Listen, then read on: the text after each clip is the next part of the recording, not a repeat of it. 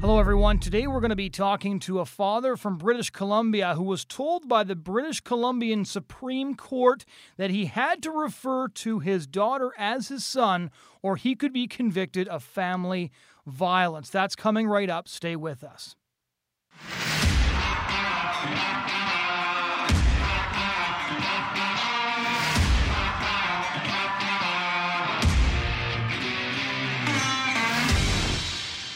Welcome back, everyone. My name is Jonathan Van Maren, and this is the Van Maren Show on LifeSiteNews.com. Those of you who follow along with this show will remember that a couple of weeks ago, I interviewed Abigail Shrier of the Wall Street Journal on her book Irreversible Damage The Transgender Craze Seducing Our Daughters. And if you haven't listened to that interview, I really would urge you to give it a listen because it's an absolutely essential conversation about what the transgender ideology is doing to children, and as a result of that, what the transgender ideology is doing to families. Each one of these girls obviously has a set of parents most of those parents love their children very, very deeply. In fact, Abigail Shrier went on with Joe Rogan a little while ago to discuss the same thing. So, this message of how damaging the transgender ideology is is really getting out there. One of her chapters discusses the impact of what girls are going through on the parents, discusses how they react to their beautiful girls wanting to take puberty blockers, wanting to get double mastectomies for perfectly healthy breasts, want to essentially mutilate themselves and transform who they are. And she talks a lot about how heartbroken many of the fathers in these cases are. And today we're actually going to be talking uh, to one of those fathers. His name is Robert Hoogland. As a result, of indoctrination, of discussions with a counselor. He's not exactly sure where the genesis of her belief that she's transgender began, but his daughter began to identify as male. And throughout a custody battle and a messy legal battle in which a radical activist lawyer represented his daughter without his permission, a judge on the BC Supreme Court demanded that Robert Hoogland refer to his daughter as his son, to use her preferred pronouns, and utterly eliminated his ability to have his views known or his views followed uh, in her decision to medically transition to attempt sex reassignment surgery. And so, without any further detail, I'm going to let Mr. Hoogland share his story for himself. But I want you to keep in mind as you listen to this interview that there are thousands of parents like him undergoing the same thing. You can read more of their testimonies in Abigail Shrier's book. You can go to the website Fourth Wave Now, which has tons of testimonies from parents who have undergone this. He is just one, and I hope you'll agree with me that his story is both powerful and heartbreaking. Here's my conversation. All right, just to start off, Robert, maybe uh, start at the beginning and tell us how your story started to unfold. Yeah, hi. Thanks for having me on. Um, you know, at the very beginning, I didn't, I didn't really know what was going on in terms of where I am with this whole thing with the transgender and my daughter today when, when my daughter was in grade five and six, I know she was having a lot of difficulties in school, not not academically, but just getting into some trouble, hanging out with the boys. Uh, you, I ended up deciding, you know, maybe we need to uh, connect you with a school counselor, which is what happened. And, and, at one point, she came up with a safety plan uh, in, in grade five and in grade six. And, and I assume that, you know, just like regular typical kids, this was probably the right way to go. This was the solution um, and uh, but of course, what I find out later, and it kind of comes out in court documents, is what I didn't know that was going on behind my back during all these different phases and years. And just to kind of uh, fast forward a little bit, um, there was coming into grade seven, there was a point in time where all of a sudden I realized my daughter was wearing a toque, and and I kind of looked in the in the in the garbage can in in in the washroom, and her hair was in there Hmm. Again, I come to learn later through court documents that she had watched a couple of videos, one called Boy out of Sweden, where, where a girl does exactly this, uh, same thing, and then another one called Handsome Majestic, which is actually, I believe, produced uh, locally here in BC. And, and so she was being shown these propaganda videos, uh, convincing her that, you know, maybe there's something to being a, a boy. Um, during her grade seven year, uh, she developed a crush on her on the male teacher. It was her first male teacher in elementary school. She'd had women teachers the whole way through. Uh, this came to my attention because it became such a problem that actually the uh, the principal you know got involved and because we had to put a stop to it because it was obviously a bit uncomfortable for this teacher and and so uh, looking back i'm thinking well that's somewhat normal maybe not normal that i'm getting a call from the principal but but girls do have crushes on male teachers. So at that point in time i'm not even looking at this as a she wants to be a boy matter. And but then at the end of grade seven the the school yearbook comes out. And they have a different name for her in the yearbook.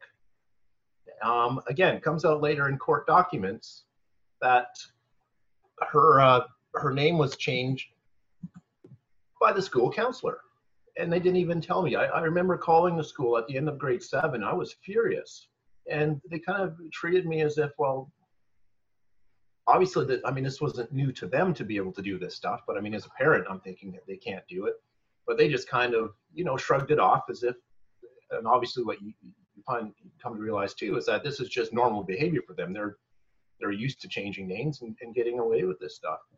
And so i was obviously getting concerned at this point again i thought okay well she's going through puberty now and she's you know just kind of playing a role. You know some kids do different things. You know they want ponies or horses or oh, who knows what they all go through. And and so my ex-wife, during the summer before high school, going into grade eight, I guess I was talking to the high school and, and they're setting up programs at the high school where she can pretty much have like a special washroom and will be treated, I guess, uniquely differently to accept this role that she's, in my mind, was playing as, as a boy. Right. And and at the same time, my ex-wife comes out and says, "Well, I found this wonderful counselor, a, a Dr. Wallace Wong, and I know nothing about him." Uh, she says that uh, he yeah, I've is. heard his name before. Yeah, Dr. Wallace Wong, and she says he's an expert in all things transgender, and he'll do this this extensive assessment. And I thought, okay, well, he's an expert. This is good because we can get put this in the rearview mirror. We can get beyond this. Obviously, she's not a boy. I mean, this is absolutely ridiculous. And of course, I come to learn later that the school was the one that set this all up with Dr. Wallace Wong, who happens to be uh, a psychologist who is always um, working with these kids and more or less i think his his rate of, of moving them into you know children's hospital is is pretty much 100% and so anyway, so we're she, my daughter's working with this guy. I I meet with him once, and I'm again explaining, no, she's got certain issues. This is what's been going on in school, and in fact, as we got into the into her grade eight year, uh, she had another crush on the PE teacher. Uh, and uh, and I explained this to Dr. Wong as well, and I said, well, she had. I mean, how can how can you even be suggesting that she's a boy? And then he comes up with this insanity and says, well, she's a gay boy or she's a girl, but she's a boy, but a gay boy, and just anything to make it fit the narrative. I mean, it was it was absolutely ludicrous to me, and uh, and I wasn't too happy with him. So. This is the teacher. Uh, this is the teacher that got caught instructing kids on how to lie to their parents to ensure that they would get to transition. Correct, Dr. Wong? So Dr. Wallace Wong, yes. Yes. Yeah, that's a psychologist. Yeah, that comes out later. Yeah, he gets recorded in a public library in Vancouver doing doing a speech. Um, so anyway, so my so I find out that my daughter has attempted suicide a couple times. I don't think it was a serious attempt. She was she was eating some beads that and on and on the cover of these things, they're, they're first scent. You put them in the house, and, and I guess they emit an aroma. And as soon as I found it, I took her down to emergency here in Surrey, British Columbia.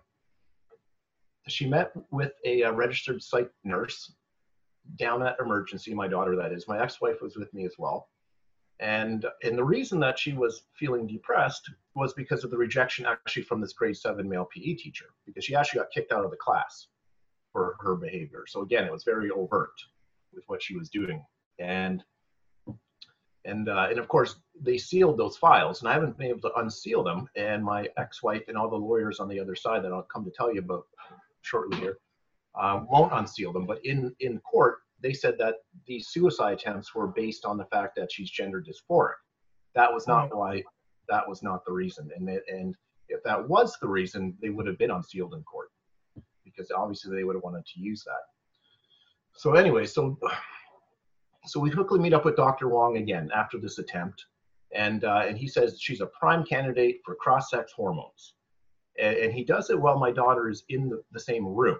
So she's now like a kid in a candy store. It's all she can think about. I was again not very furious with this guy because you don't you don't mention something like that with with the minor in the room. This, but of course I'm not realizing the whole agenda at that time, and I'm just thinking common sense says you don't you don't do that. Um, so anyway, so I'm continuing to look for actual mental health solutions. I ended up taking her to a, a program called START, where they're saying, you know, take take a rubber ball in your in your hand and squeeze it, or or some kind of a wristband that you can pull like a rubber band, like different coping skills to deal with, you know, these mental health issues.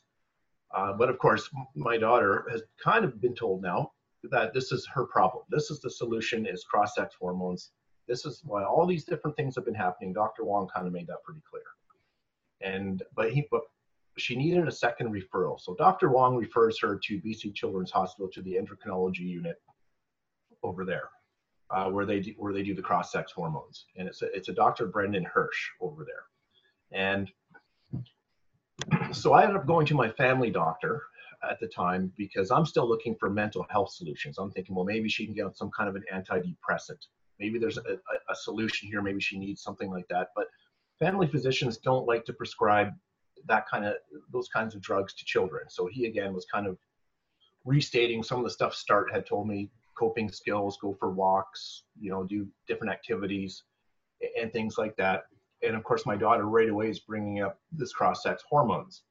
And so my family doctor kind of he, he's not familiar with any of this. Um, in fact, he was close to being retired. Um, I, I, don't think this had come across his uh, him at, at, any time before. So this is brand new to him. So he gets his secretary to look up this referral form. So so so it gets brought in, and we're going through it. And this referral form makes it sound like it's going to be an extensive process. They're going to be seeing a psychiatrist. It's, it's going to take months. And and again, I think okay, well, maybe Dr. Wong is off his rocker, but you know now we're at BC Children's Hospital. We're going to get a psychiatrist and we're just going to straighten this out. I mean, this clearly is, is the wrong diagnosis. There's nothing here that would lead me to suggest switching sexes. Right. So, and that was kind of in the uh, just before the summer of uh, 2018. So in the summer okay. of 2018, uh, my ex-wife and my daughter do go to BC Children's. They do have their first appointment and all of a sudden, I'm, I'm at work and I get a call from my ex wife, and she says, She goes, Rob, um, they're about to give her testosterone. And I said, what, what are you talking about? It was her first visit. So much for all this extensive uh, assessment. There was nothing there. They were going to do it on the first visit. And, and I said, absolutely not. And, and so it was stopped. And I think part of it is because these teams that, that do this kind of work figure that if they can get the father on board, that's a much easier way. We'll, we'll get him to. We'll we'll meet up with him. Our team will convince him why this is the right thing to do. Uh, so so they did stop it, and and then uh, my my ex-wife drops me off what's called the the consent form. Uh, which really is just an informed consent form. I find out later. It, it doesn't really. My consent doesn't even matter. It's just me consenting to the fact that I understand what they're going to do, no matter what I say. And in this consent form, it, it mentions top right off. It says this will sterilize your child permanently. It's going to cause heart defects. It's going to cause osteoporosis. Wow. Um, this will not change your DNA. And in fact, in this consent form, it even says this is experimental and we do not even know the outcomes. That's it. in the form. It's in the actual form from BC Children's Hospital that my, my daughter and my ex wife signed that day. Yeah. So how can you consent to that? How can you consent to something when even an adult wouldn't know what they're consenting to? And now you're, you're, you're saying a minor can consent to this. So I refused and I held out for quite a while. Um, I had their team try to get a hold of me. They wanted me to come down, and I said, I've done my own research. It's not happening. I'm not consenting. Um, I was harassed by a social worker who was part of the team. And, uh, and ironically enough, at one point I said, if you, if you keep harassing me, I said, eventually I'm going to take you to court and I'm going to tell all the media what's going on. um, not knowing back then that I was going to be able to deliver. But um, Right. so it just so I get a letter now from BC Children's. It's authored by I don't it's signed anyways by Dr. Brenden Hursh. And in this letter, it pretty much says that I have no access to my daughter's records anymore under under the BC Infants Act. They are just going to go ahead and do this, and there's nothing I can say. I no longer have any control over anything to do medically with my daughter. Uh, but they do say I have two weeks to respond in court, and this comes out. This is just before Christmas. So from the summer till Christmas is when I got this letter of 2018. so come so i mean my first reaction is i mean I, of course i think it over a little bit um, like what are my resources what am i going to be able to do so i'm, I'm mulling over my options knowing that uh, they've given me two weeks to go to court i'm thinking this is going to be an easy win i mean what judge in, in his or her right mind is going to allow a child to consent to you know cross-sex hormones especially with these kinds of outcomes you know sterilization all the the other risks i mean of course pop- when your daughter reads this stuff, she's not looking at that. I mean, she's looking at the fact that her voice will lower, which is also permanent. Her she'll lose her hair. She won't be able to get that long blonde hair that she had back ever again. Uh, and of course, their vagina uh, doesn't mature anymore. I mean, it, it pretty much stunts your your growth at that moment, and and and you end up with what looks like a little penis. It's not. It's just because your growth is stunted. This little kind of growth comes. I mean, it's and these kids, how can they understand this stuff? So I go into provincial court and I file what's called a notice of motion in BC provincial court. Um, at that time, I, I ended up meeting up with uh, with a woman named Angelina Ireland because uh, I have someone in a, a girlfriend at the time knew her, and she's a bit of and she's an activist, and and uh, she was aware that I had gotten this letter from BC Children saying they were going to do this under the Infants Act, and apparently nobody had seen this letter before. They had, you know, there had been rumors, and a lot of people said, "Oh, they'll never do it. They'll never go under the Infants Act and do this to children." And there it was. I had it. I had that letter, and and so she introduced me to a, a fellow who's a transgender man named Jenn Smith, who, who I'll talk about later because of the whole um, national inquiry stuff. That's that's kind of the most current thing going on. And so he interviews me, and, and it gets into the post millennial, and he puts a lot of the information that's that's in that letter into that. And uh, and so the next thing I know, I've got the JCCF involved, uh, and they connect me with a lawyer named Herb Dunton. And so Herb Dunton becomes my lawyer, and he was my lawyer throughout the entire process. And and so we went into provincial court, and, and he was there representing, and we got two quick injunctions in provincial court, more or less to get it into BC Supreme Court because the BC uh, Infants Act is is not something that is covered under family law. It's it's it's different, so it has to be dealt with in the Supreme Court. Uh, so about a month later, we end up in BC Supreme Court, and we're putting together a petition to have this heard, and we're looking for another injunction so we can get all our, our experts together, our doctors, uh, and we're in front of a Justice uh, Bowden. And, and and and at the same time, my my daughter has now lawyered up, which technically she can't do without a parental consent. And she's got this lawyer named Barbara Findlay, who is an activist over here. She's the one who spells her name in lowercase letters, isn't she? She even brought that up in court one time because I had used uppercase, and apparently she was quite upset about that. Yeah, so Barbara Findlay is known to be an activist lawyer. She works in that in that community. Um, you know, she she pushes for the transgender rights, and obviously, this isn't her first case. She was involved in a case in Prince George, another one in I believe in um, in Delta, where there were other kids that were transitioning, and she had won both those. And uh, and what she had always done is she had put these kids on a pedestal, and, and the and the father or the parents in both cases just came across looking like terrible people. It had worked. Um, so the backup before BC Supreme Court, what happened that was interesting is uh, the National Post got involved early on. Uh, Doug Quan was a reporter. He's with the Star now, but he was with the National Post at the time, and he sat in on both court hearings uh, in provincial court, and in fact, he sat in on all the court hearings. And he put out a front page story in the middle of January in the National Post on a Saturday, and it had about three or four pages inside as well. And so all of a sudden, we had national and, in fact, to some degree, international attention on this. And it was actually a very fair story. And, and what happened in that story when you read the feedback is that everybody was supporting me and they were appalled at what was going on with my daughter. Um, and I, they were not used to that. And I think it was a game changer because I did come to learn later from my ex-wife that at that moment, they changed their strategy completely. Hence, when we get to all the gag orders and silencing of myself and all these different things that, that came along. Uh, so anyway, so in front of Bowden, Bowden is only asked to for to give us an injunction so that we can get our experts together. Well, instead, he makes a ruling and he rules that I have to refer to my daughter using female pronouns. Um, he or also rules pronouns. that, or male pronouns, sorry, that, and he rules that my daughter can change her name legally, which children aren't allowed to do. That she can change herself in the Canadian vital statistics. Um, and uh, and he says that I'm not allowed to dissuade her, that I can only affirm her and cheerlead her on in this role, and to do anything otherwise would be considered family violence which is a criminal matter. And, and I said in that, that interview, which, which um, came out in the Federalist, is that I, w- I cannot refer to her as, as a male because biologically she's not. It's, it's an illusion. And, and, I, and I went on to mention how this is simply, they're using her as a guinea pig in a giant experiment against medically transitioning children. None of this is even proven. So I was pretty quickly brought back in front of another judge named Justice Marzari.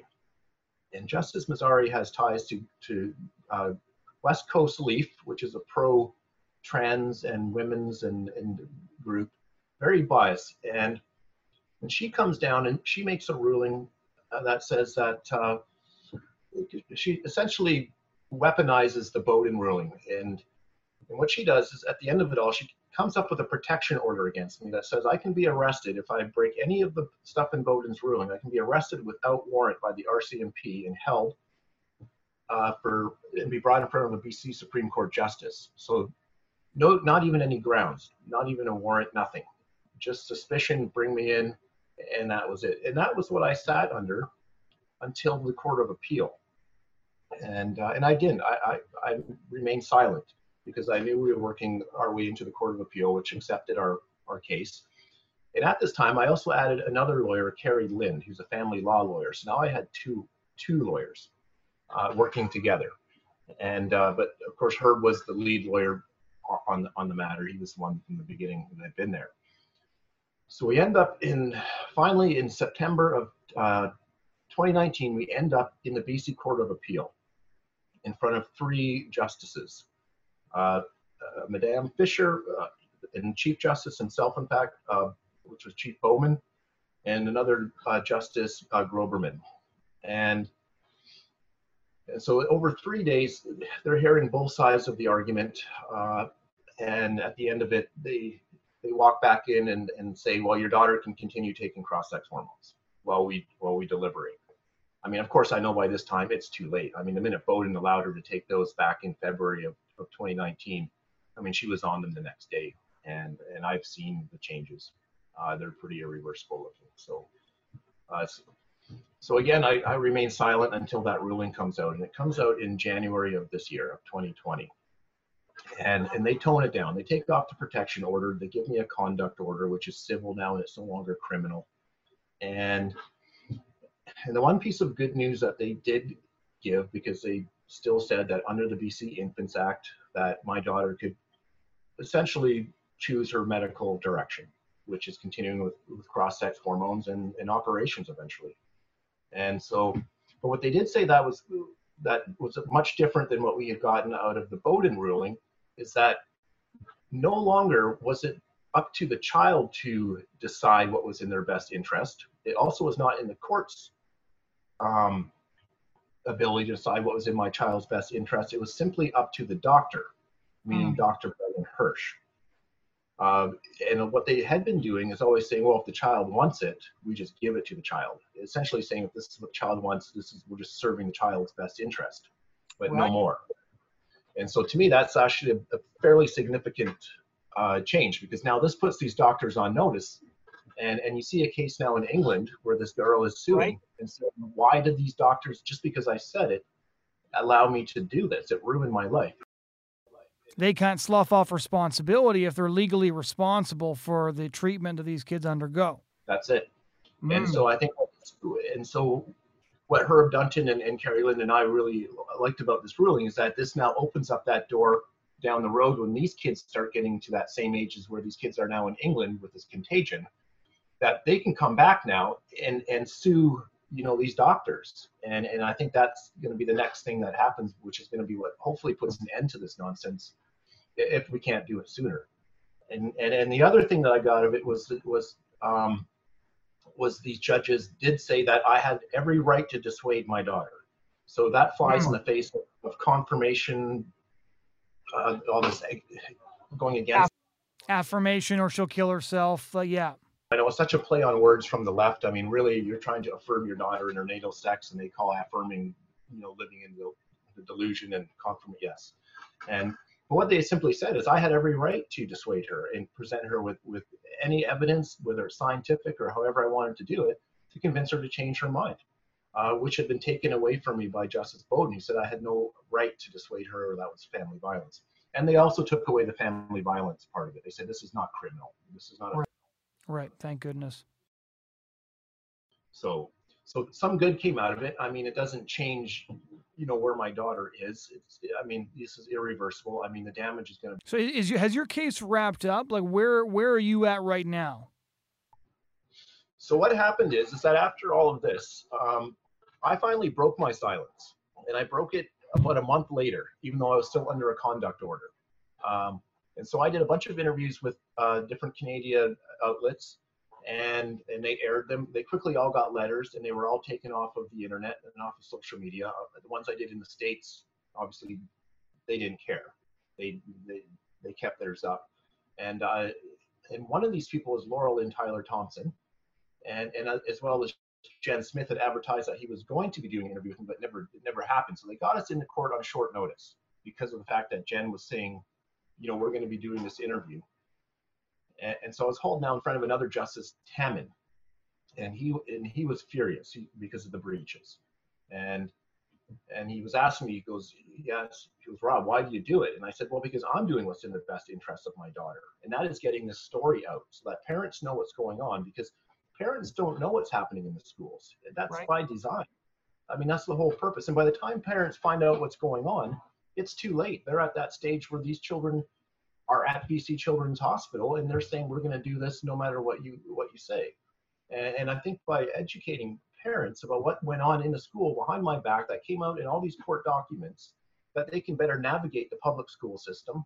Understand, you know, don't allow counselors from the school to be counseling your child, you know, or their psychologists. So you hear the name Dr. Wong, run, get your own, vet them. And and it's also created public awareness where people I don't think knew really the, how bad it was with the SOGI one two three right. in the school. For for listeners who don't know what it is, explain what SOGI is. So they what it is is it's essentially what they're doing in the schools is is they're infiltrating every part of the curriculum with this I call it confusing children into whether or not they are a male or a female. There's a spectrum where you can fit in. I mean, you can be anywhere on it. You can identify however you want. There's no such thing as a boy or a girl. It's just this big spectrum of whatever you want to be, and they're confusing kids, and and and so kids are believing that they can be whatever they want to be, and and they're definitely targeting the vulnerable kids. In fact, I've heard that they're almost that they're essentially um, targeting kids already uh, even before school to see which ones they think they can probably convince to want to do the transgender thing um, and want to and want to change sex. I mean, it's, it's happening, like I said, even in the preschool, uh, in these schools. Um, and it's a brainwashing, it's an indoctrination, and parents, specifically in this program, it says that parents are not supposed to know what's going on, and they justify it by saying, well, if parents knew, they would try, you know, they they, they would be harming their own children. So apparently, the government is a better parent than we are, because if we got involved and said, no, you know, you're a girl, we're going to deal with this appropriately, um, regardless of what you're hearing in school. You have mental health issues, or you're autistic, or something. I mean, it's it's it's it's it's really bad what's going on in, in the schools, what's happening with our children, what's going on behind parents' backs, and and even though my daughter, uh, you know, is on these irreversible cross-sex hormones, I really felt that I didn't want other parents to go through what I had gone through. And, and I believe there are ways they could navigate the system. Because had I known what I know now, like I said, you know, I would not be using school counselors. I would not have let her see uh, Dr. Wallace Wong. I would have done things a lot differently because even though the schools are going behind your back and not telling you, there's still some telltale signs that you can see. Like if your daughter cuts her hair, she's probably watched that video. People now know there's a video out there that these kids are watching. And they're not just randomly doing this because they saw it on YouTube. Maybe some, but it's really the schools. And and so uh, to me educating parents is is key. So as a final question here, because I, I know there's a lot of parents going through what you're going through. I've, I've been contacted by and have talked to quite a few parents who are, who are experiencing what you've experienced. Um, not a lot of them dare to speak out publicly as you've been doing now. What would your advice be to all the parents who are listening? There's plenty of parents who still send their kids to public school, and I think that the the commonality um, or the common thread, I should say, in what parents say when their kids embark on the path your daughter embarked on was that they had no idea and they're totally stunned.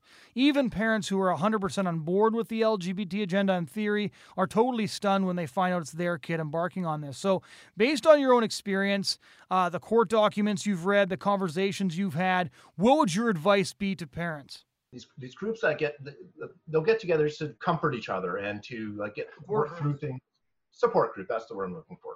I know there's a lot of support groups out there that try and convince parents that they're doing the right thing by going ahead. When they when they come to that when they cross that final bridge where their child is about to or is getting cross-sex hormones, they are told you have to, you know, grieve the death of your one child and and accept the birth of a new one. And and, and I've never done that. I've never grieved because they can't change my daughter into a boy. Well, Robert, thank you so much for taking the time to, to share your story with us. Is there anywhere uh, the listeners or and the viewers can find somewhere to follow your story as it unfolds? You know, I, I mean, I've been doing some media stuff. Uh, like I said, I'm one of the co-founders of the Canis Foundation that I just mentioned, and yeah, I mean, it's I have trouble for people to follow me because I constantly am being targeted and every time I put something up, I've got legal letters and it gets taken down. I've, I've had a go get funding page, and every time I update it, you know, go get funding gets contacted by all these lawyers, and then my account gets suspended, and and so it, for me, it actually is pretty difficult to to kind of keep ahead of it because because of the gag orders and stuff. So I am being monitored to some degree, but um, but yeah, no, I mean, there's there's ways. I mean, we're going to be back in court for criminal contempt of court charges. I, I, mean, there'll be updates obviously coming up when, when some of that stuff happens as mm-hmm. well. And uh, and yeah, and just follow what Derek Sloan is up to in this national inquiry. I mean, there's some exciting stuff. Well, that's a good a good place to good place to leave it. We really do appreciate you coming on and telling us your story. Yeah, no, thanks for having me on. I mean, I hope as many parents out there as possible understand what's going on because uh, they, they don't know what's going on. They're not supposed to. It's not their fault. Ladies and gentlemen, that was my conversation with Robert Hoogland. Thank you so much for joining us this week. If you want to check out past shows, you can subscribe to this YouTube channel. You can uh, alert yourself if you want to listen to other shows. You can go back. You and check out past shows, uh, heading over to lifesitenews.com and clicking on the podcast tab. You can find past shows there. Or, of course, all these shows are uploaded to YouTube or wherever you get your podcasts. Thank you so much for joining us this week, and we do hope that you'll join us again next week.